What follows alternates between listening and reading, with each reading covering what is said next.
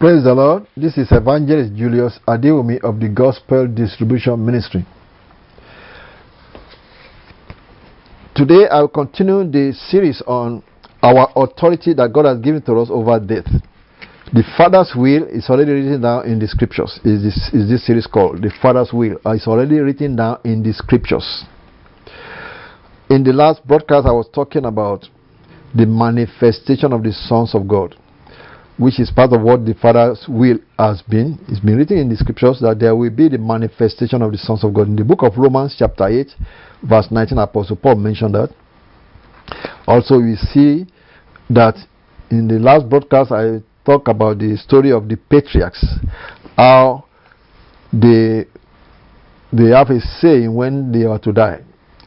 We went to Genesis chapter 49, talk about how Jacob gave up the ghost after he has talked to and blessed his children. He simply just packed his feet on the bed and gave up the ghost. And that gave us an inkling that God has said we have a saying when anybody dies, especially when they are saints of the Most High God, they have to live their life long life. It's what God promised. With long life will I satisfy him and show him my salvation. Of John chapter 6, Gospel of John chapter 6, the Lord Jesus Christ was talking. In verse 39 and 40, he said, This is the Father's will which has sent me, that of all which he has given me I should lose nothing, but should raise it up again at the last day. In verse 40, he said, This is the will of him that sent me, that everyone which seeth the Son and believeth on him may have everlasting life, and I will raise him up at the last day. That's the second time he said, I will raise him up at the last day. And on and on he said it again and again. So, what the Lord was telling us here is that even the believers that believe at that in that generation, though many of them may be crucified and persecuted and killed, he was not saying he was not promising them that they will not die in their generation, but he said, I will raise them up at the last day. So the Lord said it in several places there that he will raise the people up at the last day. So to make us to see that the Lord is the Lord of life. So, but what are we trying to point out in this? That we have a say in the death of anybody that dies on this physical earth. Christ has, delegated that authority to the saints of the most to the body of Christ, and we have a say in the death. If somebody is not persecuted and beheaded and killed for the faith of Christ, sickness and disease and all those things shouldn't be the one that should be sending us to, to the grave. He said we have authority over all of those things, and he wanted us to exercise that authority. At the same time, he's bringing us to the sonship level where we know our right, the knowledge, adding to your faith, knowledge, and then exercising this authority over all these things so that we can subdue the earth. Because the manifestation of the source of God is to subdue the earth. And that shall also be part of what must be accomplished at this end time to manifest the sons of God. And this all these things have been prophesied in the scriptures over and over and over again before even before Christ in the book of Hosea. Hosea prophesied about how God has promised he will put an end to death. Hosea chapter 13, verse 14. Many people may say this is just a Bible verse out of context, but when you look at how the prophets have been speaking, many times the Holy Ghost will just interject some words that you wonder that this word does not look to be in line with what they were talking all along before, because the Holy Ghost was prophesying. And here is an example of them. He was talking about the iniquity of Ephraim and so on and so forth in verse chapter 13 of Hosea. And he went to chapter, let me read from chapter verse 13. Hosea chapter 13, verse 13 said, The sorrows of a traveling woman shall come upon him. He is an unwise son, for he should not stay long in the place of the breaking forth of children. Verse 14 is what I'm going, but this is God talking, not to Hosea. He said, I will ransom them from the power of the grave. I will redeem them from death. O death, I will be thy plagues. Oh, o grave, I will be thy destruction. Repentance shall be hid from my eyes. Now, if sins have been written without the word grave. People have said, oh, he was talking about spiritual death, spiritual death, spiritual death. No. In verse 14 here, he's not talking about spiritual death. That's why he put grave there. It's grave is talking about physical death. But God is prophesying. He said, I will ransom them from the power of the grave. I will redeem them from death. O death, I will be thy plagues.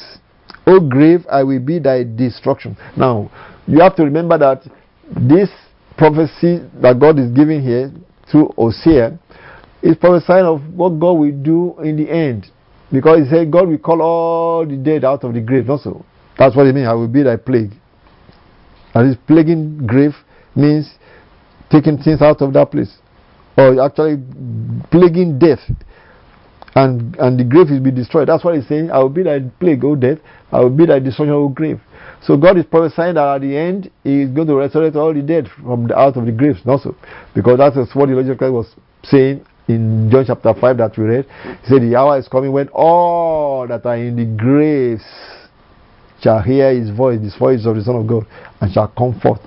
They that have done good unto the resurrection of life, and they that have done evil unto the resurrection of damnation. Gospel of John, chapter 5, and we read that in verse 20, 20 28 and 29. Verse 28 and 29.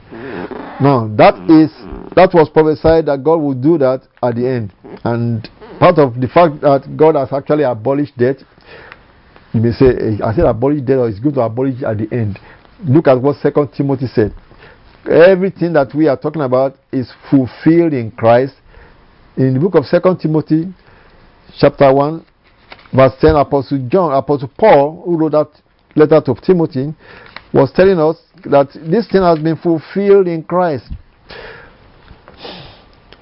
Here is John, 2 Timothy chapter 1 verse 10, where Christ, where Paul said, God has saved us from verse 9. He said, God who has saved us and called us with an holy calling, not according to our works, but according to his purpose and grace, which was given us in Christ Jesus before the world began. Talking about the Lord God has given all these things before the world began. But it's now made manifest. Just like I said, this thing was prophesied even Daniel prophesied that this salvation that God said, I will show him my salvation. Psalm 91, verse 16. God said, With long life will I satisfy him and show him my salvation. That salvation, he said, He will show him, is promising He will show those that love Him, that are fearing Him. Even when Christ has not come, He was showing them by vision. But now the Messiah has come. That salvation that the angel Daniel the angel told Daniel that these are the things that they will be fulfilled in the 70 weeks the ending of sins, the putting an end of sins, the reconciliation that is reconciling men back to God, and the everlasting righteousness. Daniel chapter 9, verse 24, where the angel highlighted everything that will be accomplished in the 70 weeks, which is the weeks talking about when the Messiah will complete this thing. Everything was fulfilled by the Messiah coming and bringing this salvation. So that is the salvation that God was revealing to the prophets. And like Apostle Paul was saying here, that now it is made manifest by the appearing of our Savior Jesus Christ, who has abolished death. Now, people say, well, what type of death is he talking about? Every death, physical and spiritual. He has abolished both physical and spiritual death for humanity. But you say, well, why are they still dying? Let's first talk about spiritual death. Those who are being made alive spiritually has to come to Christ and believe and accept Him. Then they are passed from death unto life. What about the physical death? The same faith. It is still the same faith. Verily, verily, I say unto you, if a man keep my saying, he shall never see death. There's still going to be another level of faith that we have to anchor in unto Christ. It is everything is fulfilled in Christ. It is Him that is going to keep us alive physically, never to die anymore. It is all in Christ Jesus. And that is what he is talking about. The Christ has abolished death and has brought life. I'm back to 2 Timothy chapter 1, verse 10. He said, This is made manifest. That is this salvation that God has been promised, promising through the prophets. We saw it in the Psalm 91, verse 16. We saw the angel prophesied to Daniel that this is the everlasting righteousness, the putting an end to sins, the reconciliation from iniquity, that he mentioned, they are all fulfilling Christ. He said, Christ now appearing, our Savior Jesus Christ appearing in verse 10, who has abolished death and has brought life and immortality to light through the gospel. Now, let's analyze that last verse. Christ has brought life. So when we say, well, that's eternal life. And immortality. What is immortality? Immortality is for mortal men. And people are called mortal men because people die physically. Not so. That's why we call them mortal men. But he said Christ has brought immortality to light. He has brought life and immortality to light. That means he has revealed it, exposed it. If he reveal and expose it, that is bring it to light. We are now to possess it. We are to claim it. So we have to claim both the life that is called eternal life through Jesus Christ and claim the immortality that he also revealed through the Lord Jesus Christ. So we are to possess both the life, eternal life, the spiritual life, and immortality, the physical life. So both of them has been revealed by Christ because he said, oh, he was talking about spiritual death when he said he has abolished death. Well, it's not just physical death because he said he brought life, that will be the spiritual life. What about immortality? Well, that's physical life. He has brought both of them to light. He has revealed both of them through this gospel that we are preaching. So you look like nobody seems to be able to believe for that immortality. At this end time, we will have to believe for the immortality. Why? This is the end time. This is why he's saying he's opening us to be, to have the knowledge of the Son of God. He's opening our, he's taking the veil out of our eyes gradually so that we can begin to understand and believe and, and stand our ground and understand the authority we have in Christ Jesus. That we are actually seated in heavenly places in Christ Jesus, far above all principalities and powers, as the scripture has said. The will of the Father has been written down in the scriptures, is what the Lord told me in that vision. The Father's will is already written down in the scriptures. It's just really, um, lifting the veil from our eyes so that we can understand it and believe it and know it and then stand our ground and exercise this authority as saints of the Most High God. Now, if you that is listening, you are not a believer, you better come and become a believer in Christ Jesus so that you can partake of this. As Apostle Peter said, he said, These precious promises have been given to us so that we can be a partaker of the divine nature. It's the divine nature we are describing here because for us to live and have immortality is a divine nature. For us to control all the elements on the earth is the divine nature. Christ demonstrated it as the Son of God and he said, He has given unto us as many as received Him, He gave them the power to become sons of God. So He's making us, He's bringing this, He has given us this power. We are to walk with the Holy Ghost in us to become sons of God, to have that divine nature permanent in us. So, as we are reading here, verse 2 Timothy chapter 1, verse 10 really explain it to us that Christ has abolished this death, physical and spiritual death. Because the next, the next thing he said was that he has brought life. Which life? Spiritual life or physical life? He abolished death, he brought life. So if he abolished physical death, he brought physical life. If he has abolished spiritual death, he has brought spiritual life. Now, so to clarify that, he's not just talking about spiritual life and spiritual death.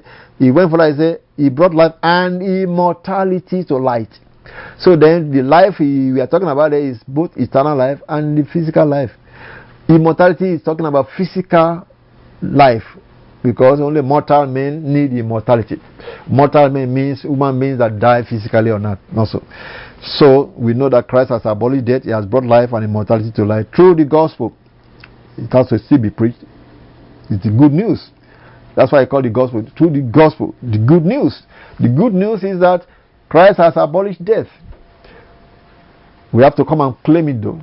He has brought life, eternal life, spiritual life, so that we are no more spiritually dead. And although He has brought immortality, that means we are not, we are not to die physically also. So those are all the two things that He's saying Christ has brought. Through this gospel, we have to preach it until we, sons of God, come to the knowledge, full knowledge of the Son of God and become a perfect man that can wield this authority on earth. Praise the Lord. Now go again to Gospel of John, chapter 14. In Gospel of John chapter 14, the Lord continued to reveal this authority that He has given to mankind. In verse 12 of Gospel of John chapter 14, this is when the Lord Jesus was talking to the disciples in the last few hours. And the Lord said in verse 12, starting from verse 11, Christ was talking to the apostles after he told them that if you have seen me, you have seen the Father. He said, Believe me that I am in the Father and the Father in me, or else believe me for the very work's sake. Well, he was talking to the apostles because they were now trying to say, Show us this Father. Show us this Father. And he said, If I have been so long time with you, have thou not known me, Philip? He that has seen me has seen the Father. Don't you believe that the Father dwelleth in me? He said, Let me read verse 10 again to you. Believest thou not that I am in the Father and the Father in me? He said, Don't you believe that? I am in the Father and the Father is in me. You can read verse 9 where I said, Have I been so long time with you, and yet hast thou not known me, Philip? He that has seen me has seen the Father. And how says thou then, Show us the Father? Believest thou not that I am in the Father, and the Father in me? The words that I speak unto you, I speak not of myself, but the Father that dwelleth in me, he doeth the works. Well, that's a, that is not the topic of my of my sermon today, which is talking about the Godhead being everything is in Christ Jesus. He is the fullness of the Godhead bodily. But what I'm talking about is the authority he has given to us when he delegated his power to the body, to his body, the church, which is power over death and the rest of the authority. Now, verse 11 of John chapter 14 said, Believe me that I am in the Father and the Father in me or else believe me for the very work's sake. That is the works that I am doing, this miracle we are seeing. It is the Father that is doing it. The Father is in me doing all those miracles. Verse 12 is where I'm going. He said, Verily, verily, I say unto you, he that believeth on me, the works that I do shall he do also. And greater works than these shall he do, because I go unto my Father. And whatsoever ye shall ask in my name, that will I do, that the Father may be glorified in the Son. If ye shall ask anything in my name, I will do it. So the Lord is basically saying, He's delegating the authority to us, and whatever we ask, He will do it. He's going back to the position of the Father. That's really what that really means. Position of the Father. Because in another place, the Father is greater than I. That is, this position is greater than the position I when he was on earth as a physical human being, he said that's a low position. He's going back to the position of the Father where all things will be done for us from the Father. That's why he said, Whatever you shall ask, I will do it. Who is going to do it? The Father. I will do it. Same Father that is saying, The Father is in me and is and I am in the Father. Now in Luke chapter 10, the Lord also gave us this authority Now you can say, well, what about here, verse 16? Before I go to Luke chapter 10, let's look John chapter 14, verse 16 here. Verse 15 says, If ye love me, keep my commandments. And I will pray the Father, and he shall give you another comforter, that he may abide with you forever. Even the Spirit of truth, whom the world cannot receive, because it seeth him not, neither knoweth him, but we, ye know him, for he dwelleth with you and shall be in you. Now, when you look at that verse 17, people thought, well, he's talking about another third person there. You say you have three people there, they think there are three persons in God, as if there are three brothers that are working together. No, one Lord, one faith, one baptism, one spirit. It is the same God that is in him. That's why the Apostle Paul said, In Christ dwelleth the fullness of the Godhead bodily. So the physical person they are looking at Jesus is the body. The spirit and soul is the Father in him. The spirit, you see, we human beings are body, soul, and spirit also. Body, soul, and spirit. Where the spirit is the real us, our soul is like a cloth that our spirit wears that gives us all this consciousness. And when we now enter into this body, that gives this body life. our body. When human beings die, they throw their body into the grave, but the spirit and soul get out and go to where they are going. So the spirit that is in Christ that was walking around in Galilee is God Almighty incarnated in that physical flesh. Incarnated in that physical flesh. But see, God is a spirit, he said. But he said body, soul, and spirit. So the, the spirit of God, which we call the Holy Spirit, is can be said that is the soul part of ourselves. That is like the soul part of Him because it is everything incarnated in Christ. He said the fullness of the of the Spirit was given to Him, not by nature.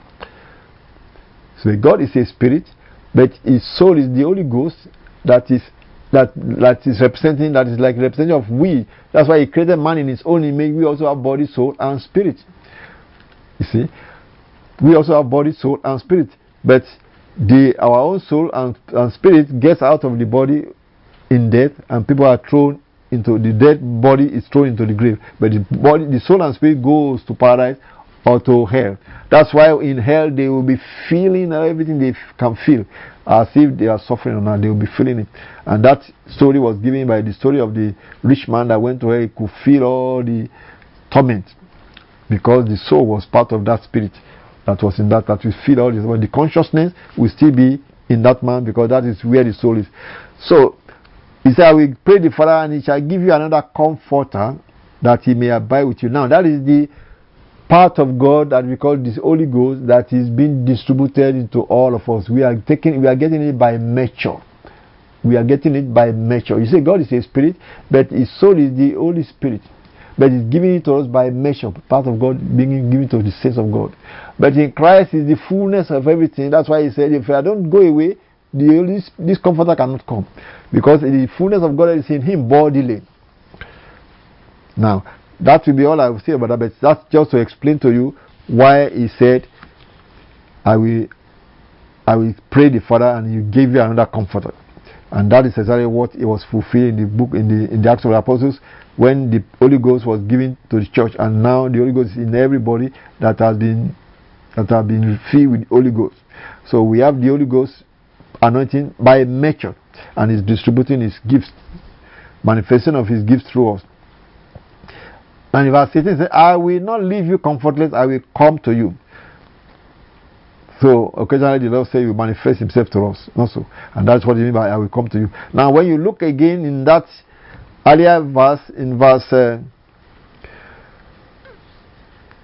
verse 17, He said, The Spirit of truth, whom the world cannot receive because He seeth Him, no, neither knoweth Him, but ye know Him. For He dwelleth with you and shall be in you. Now, you see, they are only seeing the Lord Jesus Christ that is talking to them, and they were saying, Show us the Father. And he's saying, The Father is in me, and I'm in the Father. Why are you asking me to show you the Father? That's what he said in verse 10, 9, 10, and 11 that we just read. And he said, Believe that I'm in the Father, and the Father is in me.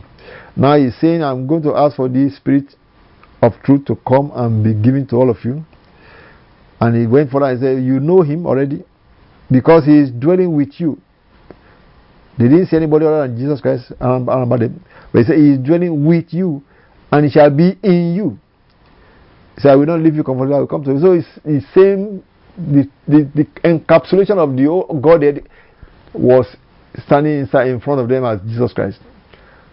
They say you have to go away so that the Spirit can be distributed to all of you, to the whole Christian fold. That's why he said, It is expedient for me, for you, that I go away. He said, But because if I do not go away, the Spirit, the Holy Ghost cannot come to you. Well, let's read that. Look at that verse 28 again. Say, Ye have heard how I said unto you, I go away and come again unto you. I go away and come again unto you. If ye loved me, ye will rejoice, because I said, I go unto the Father. For my Father is greater than I. Have you actually, have you ever wondered about that Bible verse? I've wondered about it until the Lord explained it to me. Just think about it. He was telling them that he was going away and they are sorrowful that they are going to miss him also. But he was saying, you should, you, if you love me, you will rejoice that I'm going away. He said, because I say I'm going unto the Father. Where if I somebody if, if there are two different people and let's say you your father is, is somewhere in another another country and you are going back to your father, but he's saying you will rejoice because I say I'm going to the he said, but for my father is greater than I. He's actually talking about the position. Because he has said earlier on that if you have seen me, you have seen the Father. Also, and he also said, The Father is in me and I am in him. So now he's saying, If you love me, you will rejoice because I go unto because I say I go unto my Father. Because the Father is greater than I. He said, My Father is greater than I. That is, that position is greater than the position of being a son in the physical body that is limited. So that is what he was telling us. And he said, You will rejoice because I go unto that position of the Father if you love him. And in another place, he said, If I do not go away, the Holy Ghost cannot come. Also. So those are all the things I am trying to point out.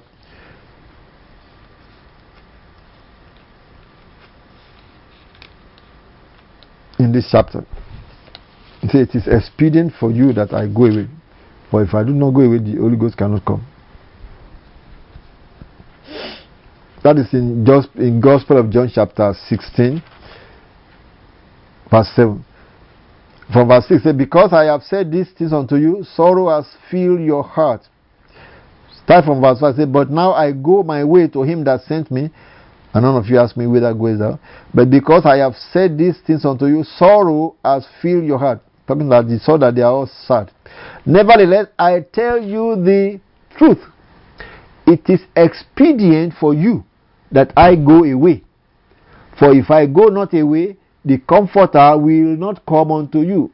But if I depart, I will send him unto you. So the Lord was actually saying, like I just explained, as long as he was there physically as a human being, is the fullness of the Godhead was in him bodily. That is, the Father, the Spirit, the Holy Ghost, everything is in him, in Christ Jesus bodily. Body, soul, and spirit, like I explained it. But say when he goes away, then he is back into the position of the Father and is going to distribute the Spirit to all that believe in Him. And that is what He said. It is expedient for you that I go. If I go on the way, the Holy this Comforter cannot come. But if I go away, I will send Him unto you. So that is to explain to you that Lord God has fullness of the Godhead bodily in Christ Jesus. But then, with that authority and power, He gave us command, the power to go ahead and do His work. Luke chapter 10 verse 19 is where I'm going to wrap it up. Let me just read that verse. We continue this because I digress from telling us about the authority that we have in Christ over death, over all the things that are to be controlled upon earth, to tell us why Christ is the Godhead fully encapsulated in that body called Jesus Christ. And he said it is the authority, all power in heaven and on earth is given unto him. Why? Because he is God Almighty manifested in the flesh. And when he now, you can now see why he has the authority to give us this power in Luke chapter 9, Luke chapter 10, verse 19 that I wanted to read. This is the authority he gives to us. Behold, I give unto you power to tread on serpents and scorpions and over all the power of the enemy, and nothing shall by enemies hurt you. And nothing shall by enemies hurt you. And nothing shall by enemies hurt you. That's where I'm going to wrap it up today. We continue in the next broadcast. So you can see that Christ has the power to give us that authority. Why? Because He is God manifested in the flesh. All power in heaven and on earth, He said, is given unto Him. And He said, we should go therefore and teach all nations, baptizing them in the name of the Father and of the Son and of the Holy Ghost.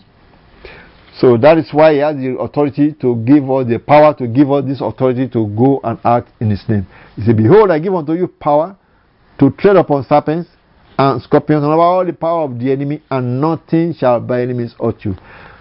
This has been Gospel Distribution Ministry. Write to us and we shall send you some more exhortation.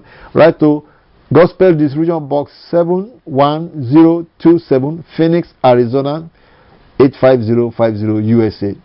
On the internet, visit our website at www.gospeldistribution.org gospeldistribution.org. You can send us email from that website. God bless you.